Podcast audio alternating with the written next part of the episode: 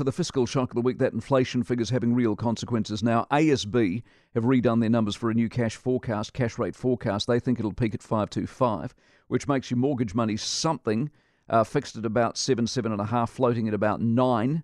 Chief economist today has been Nick Tuffley with us. Nick, morning. Good morning. And not just, how, how concrete are you on those numbers, or are we still in that whole sphere of it could go either way? Look, I think we're in the sphere of we don't know where the end point is, so our forecast is essentially the highest in the market. So look, there's a risk that it won't get that high. We're at three and a half at the moment, so there's a lot of daylight in between uh, three and a half and our end point of a bit over five. But you think 275s? We think 175 at the next meeting and then 250s next okay. year. Look, it'll be more wait and see next year, I think, depending on how we things hold up. Other issue is, of course, not just the peak, but how long we're in pain for. And that's now a real issue, isn't it?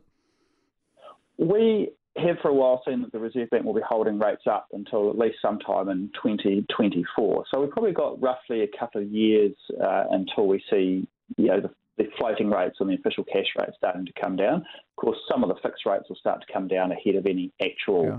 cut in the OCR. But if I've just heard that and I believe you and it's a couple of years away, what's that going to do for demand for money and what's it going to do for demand for housing? Well, the higher interest rates go, the more things will slow down. That's really what the Reserve Bank's uh, trying to engineer. So we will see that continued pressure on household spending over the next while, and the housing market is likely to continue to soften uh, into next year. So probably at least a 15% decline in prices overall, and we're probably down about 10% already. Good to talk to you, Mick. Have a good weekend. Appreciate it very much. Nick Tuffley, Chief Economist at the ASB.